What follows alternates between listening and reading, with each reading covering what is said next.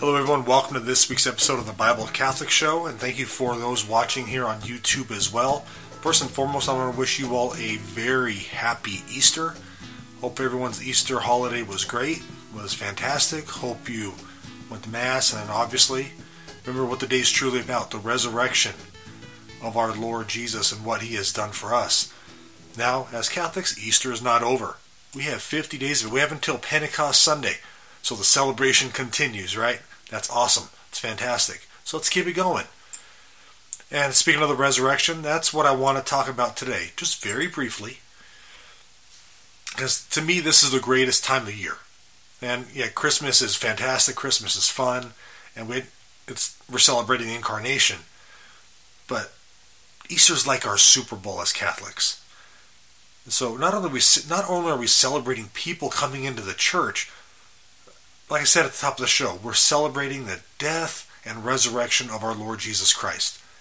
The resurrection is so important that St. Paul tells us that if it didn't happen, that we're still dead in our sin. And you can check that out in 1 Corinthians 15 17. Now, sometimes there's an apprehension when the resurrection is discussed, but we feel like we have this burden of proof, that we have to prove the resurrection. But the evidence is out there.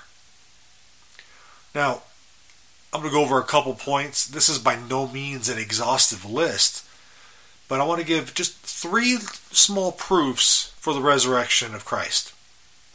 First proof is that Jesus appeared first to a woman. Now, to those of us today, we're like, oh, big deal, Bill. What's going on there? Well, in the ancient world, this was a huge deal. It was kind of scandalous, really, when you think about it. You see, in that time, and no disrespect, ladies, but women were considered second class citizens. In fact, they had to walk six steps behind their husbands, and if they showed their hair, they were considered harlots. Okay? So, and like I said, they were second class citizens, and they couldn't be called on to be witnesses in a case of any kind. Yet, in Mark 16 9, we read that Jesus appeared first to Mary Magdalene of course, after the resurrection.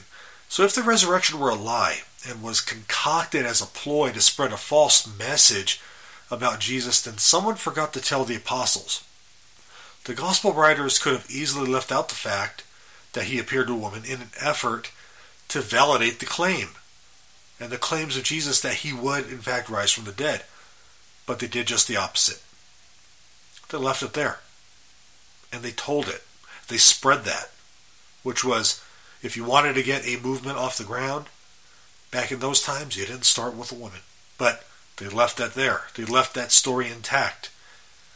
And so the resurrection account of Jesus flourished, even though it was widely known that women were the first witnesses. So, in an ancient context, that's one proof. A second proof was the newfound courage of the disciples. During the Passion, Death, and just prior to the resurrection, the Gospels tell us, they reveal, the Gospels reveal the human weakness of the disciples. The only one of them that was at the foot of the cross was St. John, and the others ran, ran away and they hid in fear. What's more telling is that after the crucifixion, they hid in locked homes out of fear. And we see that in John chapter 20, verse 19. Yet after the resurrection, there was a radical change in their conviction and courage. After seeing the risen Lord, they traveled the known world to preach the gospel. They left their families, professions, homes to take the message to foreign lands. And all but St. John died a martyr's death. And even he died in exile on the, on the island of Patmos. They received this courage by what they witnessed and Jesus appeared to them at different times. See, it's not uncommon. Sometimes when someone dies, someone may have a dream about them, or maybe hallucinate about them, but not a group. Not definitely not a group. It's impossible for a whole group to see the same thing. As far as a hallucination goes, and to die for something that they know is a lie. Yet the disciples did just that.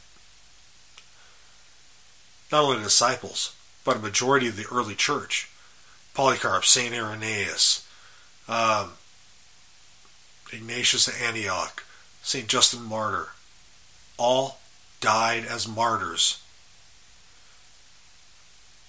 for what they had been taught about the resurrection. People do not die for a lie like that. And let alone the message does not keep spreading throughout the known world. Yet that's what happened. It's because the resurrection really happened. And it changed the course of history as the disciples spread the news everywhere they could. They were not they would not even stay quiet in the face of death. So the third proof of the resurrection I want to go over is one we don't think about a lot. And that's the change in our own lives. See, the resurrection is a religious experience of one who has come to faith in Christ and is much more than something that happened to those who physically encountered the risen Christ. And yeah, that's a huge part of it. But we have a role we, we kind of see it in our own way as well. Every Christian with a genuine faith in Christ experiences the resurrection in a special way through baptism. Through the sacrament of baptism, original sin is wiped away and we're raised in the newness of life.